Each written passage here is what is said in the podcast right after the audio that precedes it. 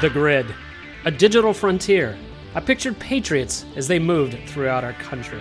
Do they look like individuals or small business, where the rallies like church? I keep dreaming of a world I hope to one day see. And then, today, I got in. Hello, fellow Americans. This is Chris Kuhlmann, your host with the Kingdom Patriot Group. Welcome to The Grid, where faith, politics, and commerce intersect. If you're a business owner, you know hiring quality team members is a real challenge.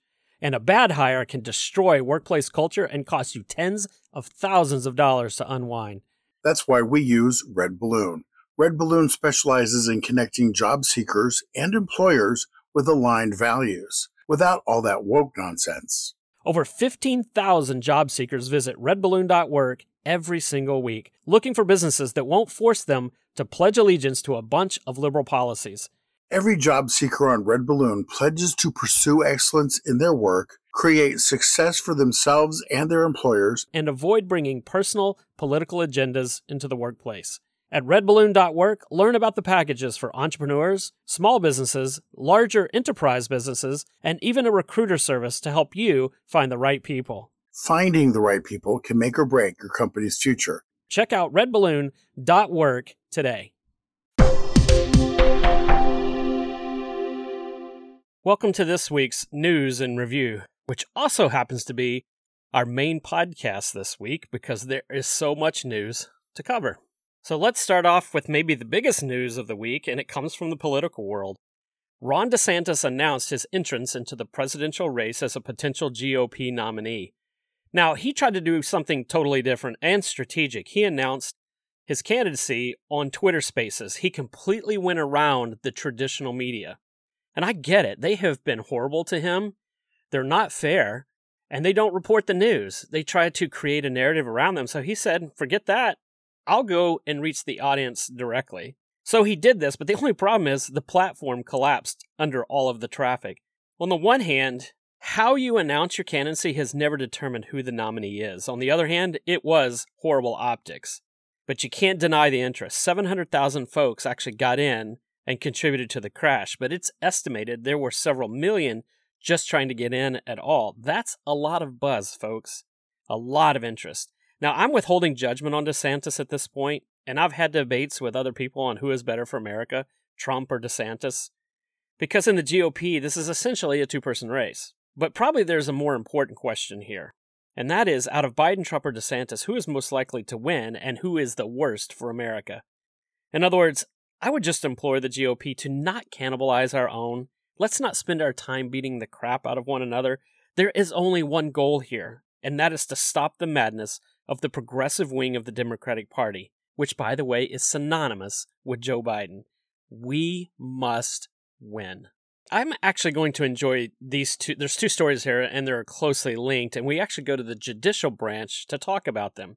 You often hear from Chuck Schumer, the MAGA court, the Supreme Court that leans conservative. Well, that's because on some of the big social issues, the court is divided, severely divided. But did you know there's a lot more cases in which both sides of the aisle actually align? They actually agree?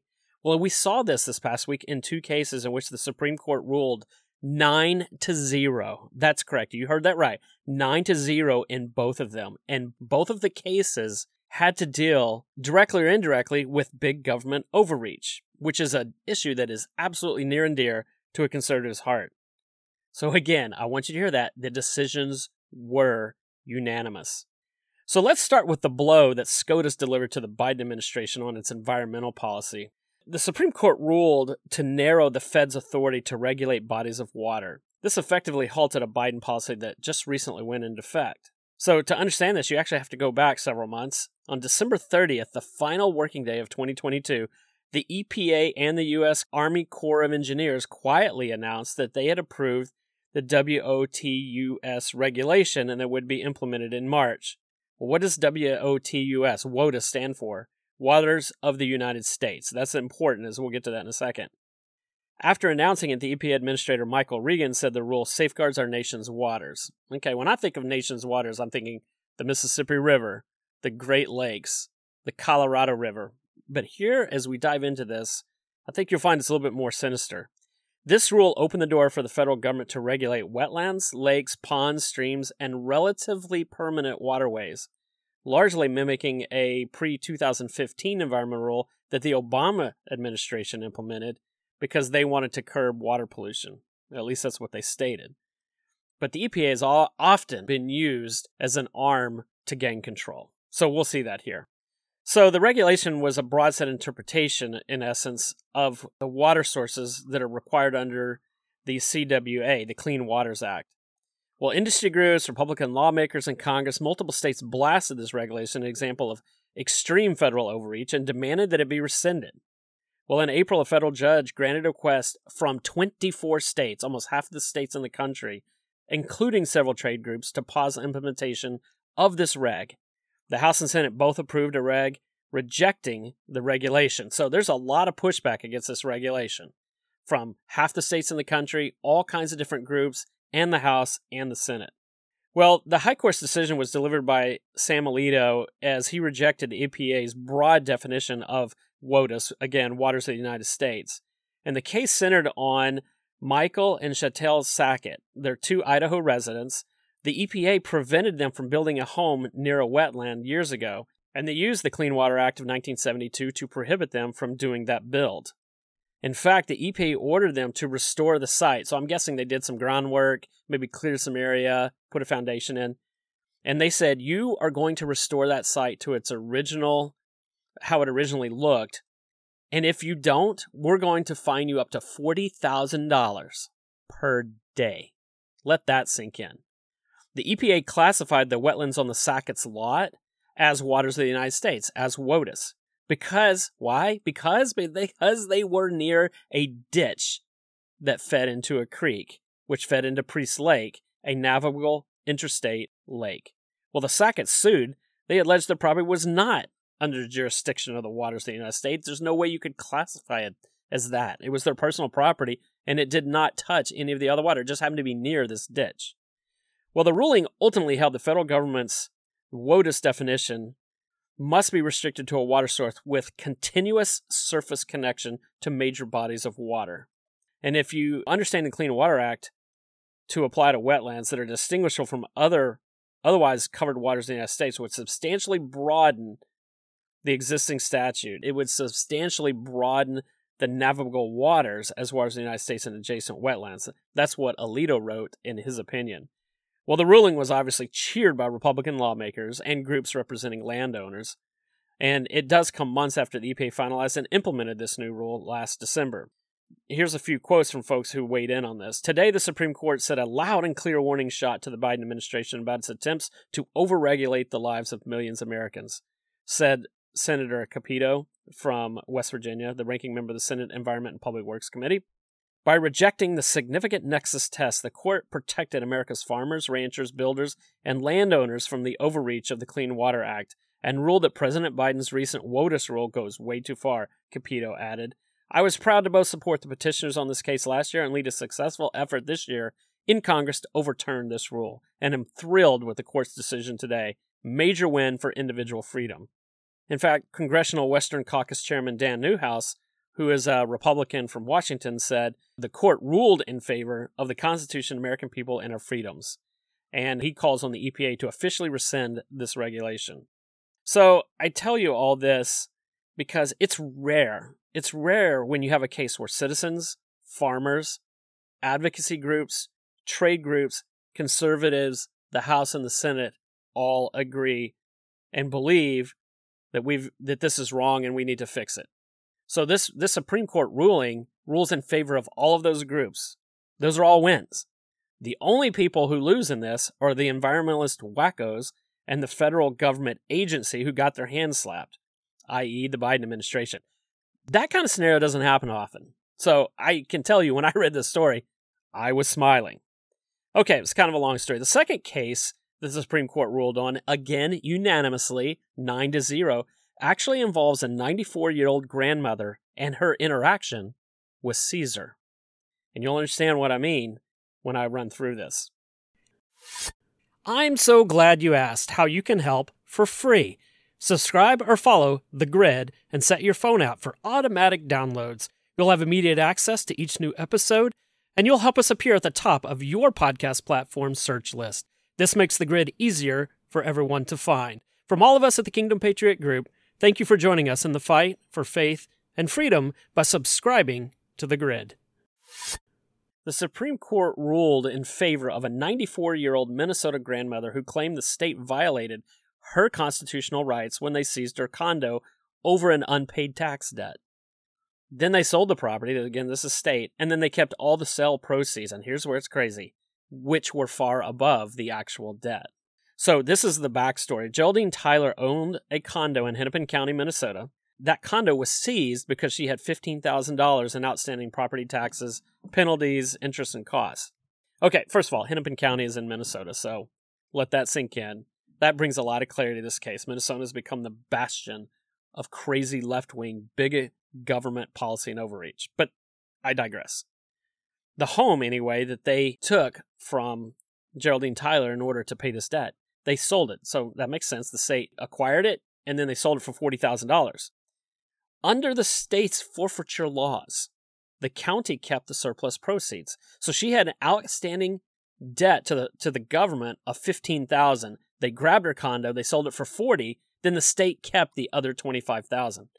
Well, she sued and she argued this violated the 5th Amendment's takings clause, but that you can't confiscate property worth more than the debt owed by the owner.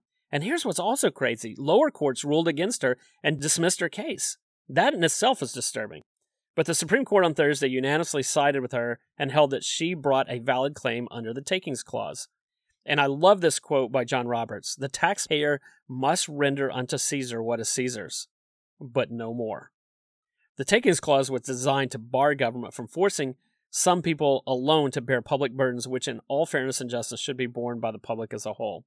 I'm not sure how that relates, but it, he continues A taxpayer who loses a 40000 house to the state to fulfill a, a $15,000 tax debt has made a far greater contribution to the public than she owed. The opinion noted that Minnesota law itself recognizes in many other contexts that a property owner is entitled to the surplus in excess of their debt. So, for example, if a bank forecloses on a mortgage property, state law entitles the homeowner to the surplus from the sale. And in collecting past due taxes on income or personal property, Minnesota protects the taxpayer's right to the surplus. Minnesota may not extinguish a property interest that it recognizes everywhere else to avoid paying just compensation when the state does the taking, it continued.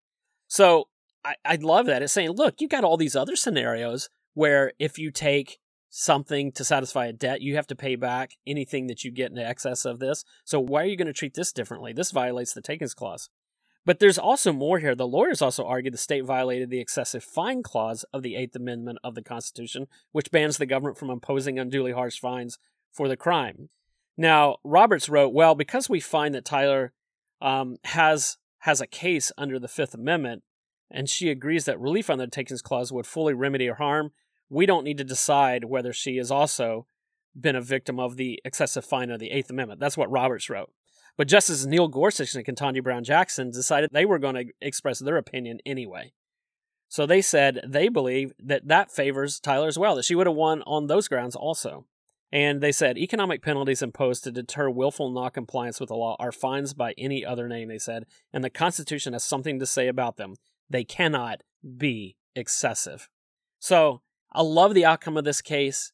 I can't believe the Minnesota state government thought it was okay to seize a condo and satisfy a $15,000 debt by selling it for 40,000 and then pocketing the difference. I mean, come on, people.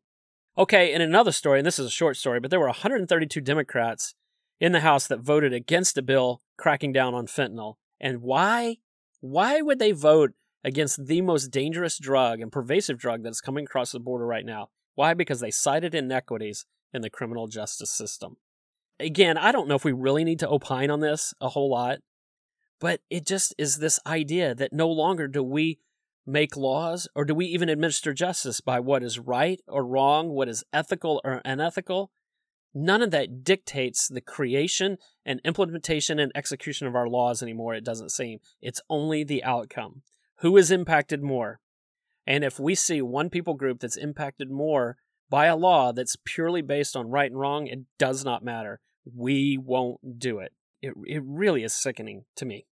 So, in another story, one of Biden's top officials, it turns out when you look at their calendar, is meeting with a lot of interesting folks. Samantha Power, the U.S. Agency for International Development Administrator, USAID, has repeatedly met with influential liberal foundations while serving in her role. According to 700 pages of internal calendar entries, she met with George Soros' Open Society Foundations at least two times, the Bill and Melinda Gates Foundation at least five times, and held meetings with several other powerful groups like the Ford and Rockefeller Foundations. Power's intimate association with these entities just shows how the Biden administration, its officials, and agencies keep close contacts with left wing outside groups. I mean, they lean on them for advice, they look for recommendations, they try to appease them. They're literally attached at the hip. And there are other liberal groups backed by millions of dollars from mega donors like Soros that also maintain close links to the administration and have boasted of executing tons of domestic policy proposals. Well, during these meetings, Power, who oversees this independent government agency, is tasked with internal development and humanitarian efforts, and she frequently met with these high level individuals within the grant making foundations, each of which pushes massive sums of money internationally, in addition to their expansive domestic funding of progressive causes and initiatives. You know, and I think this probably brings up a really good point. We focus so much on the election, which is super important, of Democrats, of Republicans, House and Senate and President. But in reality, it's some what I would call the more regulatory bodies, the agencies, the executive branch inside of unelected people that are the real danger to our country. It's the folks that are ahead of these agencies. It's the district attorneys all over the country that are funded by George Soros that are using expansive prosecutorial discretion to decide who they're going to charge and indict and who they're not, but all based on racial and uh, I would say non-objective means. Just just totally crazy. We need to be very concerned about this and get involved. Another huge story for the week is Bud Light Part 2, and that would be Target. We saw this past week that LGBT groups and progressives were extremely frustrated with Target because Target started moving some of their Pride merchandise. To me, that's not the most disturbing story this week. It's not because Target moved the merchandise, and it's not anything about the parents, specifically for the moms who push back. No, the most disturbing part is there are so many people defending the behavior itself. So let's dive into this a little bit. Some LGBT groups and progressives obviously expressed their frustration and disappointment because in some southern locations, Target decided to move their pride displays.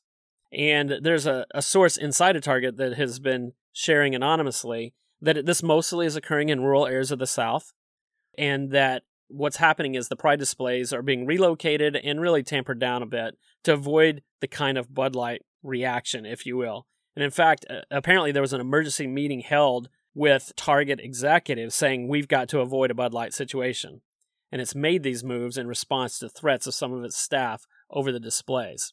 So, you know, I I would like to understand exactly what some of those threats are. But I want to point out that the conservatives who don't like these displays, and I'm one of them, they use the term that they've been briefly assuaged by this. But it hasn't made me happy. It hasn't made me feel any different because the display was moved. It's the display itself. But yet, look at these groups that are standing up. Dr. David Johns of the National Black Justice Coalition said it was beyond disappointing that, that Target moved these because of the coming Pride Month. He said it's beyond disappointing that Target is caving to violent political extremists and betraying its commitment to the LGBTQ plus community. What's in these displays? Well, how about pride swimsuits that boast tuck-friendly construction and extra crotch coverage? That, as this story goes, obviously is to accommodate male genitalia, even if they're made in an otherwise female style. Do you realize that some of these swimsuits were targeting infants and toddlers? Is that really trying to express a right, or is that is that an attempt at indoctrination? I'll let you decide that. So the story continues. Let's be clear: removing items from its Pride collection or hiding them in the back of the store is tantamount to insisting we all go back in the closet. As the story continues, a New York-based gay rights group said that they were very disturbed by this and that they are wanting to create more equitable spaces for the LGBTQ plus community. And they continue the growing volume of anti-LGBTQIA plus legislation, especially legislation directed at demonizing the transgender people and their families is fueling the hate and violence against this community across the country. I, I love that, by the way, because when I read this legislation, most often it's you just can't do this to kids. Or you can do whatever you want, but you can't force everybody else to comply with it. Yep. That's definitely that's definitely hate speech. That's definitely violence. Other groups, I mean, I could just read through all of these, but it's just group after group saying, This is so sad. You shouldn't do it. Joy Behar on The View said that Target did not stand their ground. And I just find that fascinating because I think it was on The View, co host Sunny Hostin said, we need good corporate citizens. I'm very disappointed that chain like Target couldn't stand their ground and instead put the LGBTQ plus community in the back of the bus. And I heard that term and I went, good corporate citizens? Can you say ESG? That's all this is. We talked about this. If you have not listened to the podcast series that we did on ESG, you need to go listen to it because we talk about how this is used as a tool of control. So I'm not going to read the rest, but there's NBC weighed in, Gavin Newsom weighed in, all these people weighed in saying this is horrible. And I didn't even cover half the story, folks. Like the fact that one of the designers is an avowed and outspoken Satanist and is inviting the LGBTQ plus community into their faith. Did you know that? Well, way to go, moms. Because in this past week, Target lost nine and a half billion dollars in market cap value. That's how much their stock dropped that will give the executives attention, I hope. This is crazy. We need to push back hard like we are defending the Alamo. I know, I know, you are busy doing life and being a responsible citizen. But we need you. America needs you. You have to get involved. Go to kingdompatriot.us and sign up for our free email alerts. That way we can keep you informed so you can inform others. That's kingdompatriot.us. Join the fight for faith and freedom. Now, in another story, there is a university program that is linking Christians and Republicans to Nazis. Okay, it's a university program. Technically, they have free speech, but there's a little bit more to the story. The Biden administration, ah, the government's involved, the Biden administration is doling out taxpayer money through an anti terrorist grant initiative to a university program that has explicitly lumped the Republican Party as well as Christian and conservative groups into the same category as Nazis. It says, according to documents shared with Fox News. Now, the Media Research Center is a conservative watchdog group. They obtained documents through FOIA, the Freedom of Information Act, in which they found a DHS, Department of Homeland Security program that was meant to fight terrorism, is funding a group whose work has explicitly targeted the American political right. In fact, they said this terrorism task force is engaged in an active effort to demonize and eliminate Christian, conservative, Republican organizations using federal taxpayer dollars, said Brent Bozell, the founder and president of Media Research Center. So, honestly, I thought surely somebody's jumping to a conclusion here. This can't be real until I saw the pyramid, until I saw the chart. You know the food pyramid that says, like, here on the very bottom is your foundation, and then you go up the chain. Well, they built a pyramid, and the pyramid is called the far right radicalization. Want to know what's on the foundation of the pyramid? Fox News, the American Conservative Union Foundation, the Heritage Foundation, the National Rifle Association, CBN, the Christian Broadcasting Network, and the Republican Party. That's the foundation of the pyramid of far right radicalization. Then you go up one level and you see Breitbart, PragerU, Turning Point USA, Charlie Kirk's organization based on education. What's the third? And by the way, is it is it says in its this uh, the chart the um the descriptor is as you go up, the smaller size of the group is proportionate to the increased level of extremism. What's in the third group? That's right, the swastika. Right there. And so they're right. These folks at the Media Research Center were absolutely right. On a same pyramid of far right radicalization that you have Nazis, you've got a whole host of organizations that are just household names to Republicans and conservatives. I think you're seeing, folks, that electing the right people matters. It does, and we need government agencies cleaned out like a Jesus exorcism of legion into the herd of pigs. And I just keep saying this, but in, in our next crazy story, which it is, Black conservatives warn that reparations are a scheme to gain votes. Promise the moon, deliver nothing. I agree with that one. But it's the substance of, of the claim that is crazy. There's no doubt about this. Reparations is the most radical, bankrupting victim mentality movement that I've seen in a while. Slavery? Evil? Yes. Discrimination? Evil? Yes. Reparations for something 200 years ago? Are you serious? Go ahead, California. Go ahead. Do it. Tell us how that works financially for you and if you actually improve race relations. Go for it. That's what I say. Now, this is kind of a non-story, but I know we mentioned News and Review some time back that that Justice Thomas was coming under scrutiny for potential ethics violations because he had taken a trip with a friend.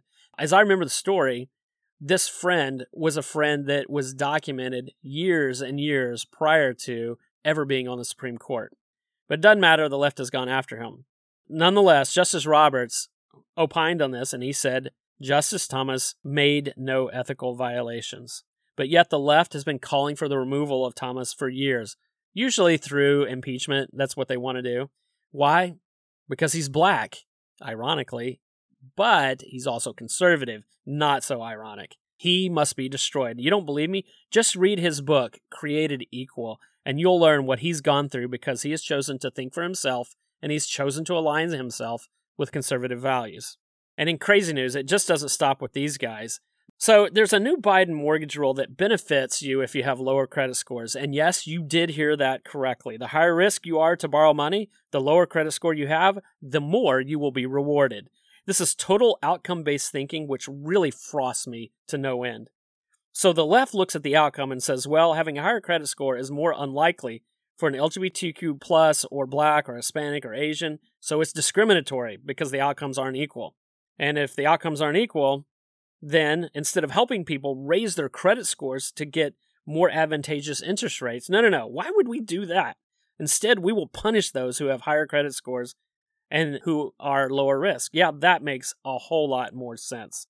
And that leads us to the GOP led House pushing back. House Republicans did pass a bill through the House Financial Services Committee this week that, if enacted by Congress, would undo this rule.